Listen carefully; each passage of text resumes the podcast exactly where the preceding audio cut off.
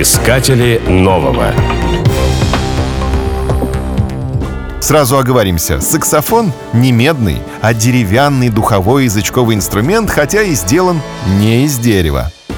Дело в том, что его звук формирует деревянная трость, зажатая в мундштуке.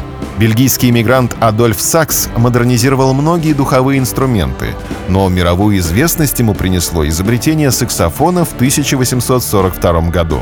Он стал связующим звеном между деревянными и медными духовыми, а именно этого очень не хватало для полноценного звучания оркестра.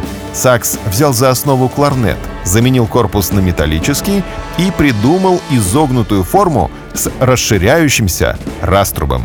Новый инструмент он назвал мунштучным афиклеидом, а название саксофон было предложено несколько лет спустя композитором и другом сакса Гектором Берлиозом.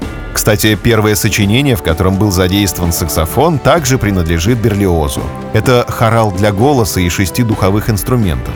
3 февраля 1842 года Берлиоз сам первым продирижировал этим произведением. А уже в декабре того же года саксофон впервые появился в оперном оркестре на премьере оперы Жоржа Кастнера «Последний царь Иудеи». Сольное исполнительство на саксофоне начало развиваться с середины 19 века усилиями бельгийских и французских музыкантов. С зарождением джаза саксофоны вовсе становятся главным инструментом нового направления — породив саксофономанию.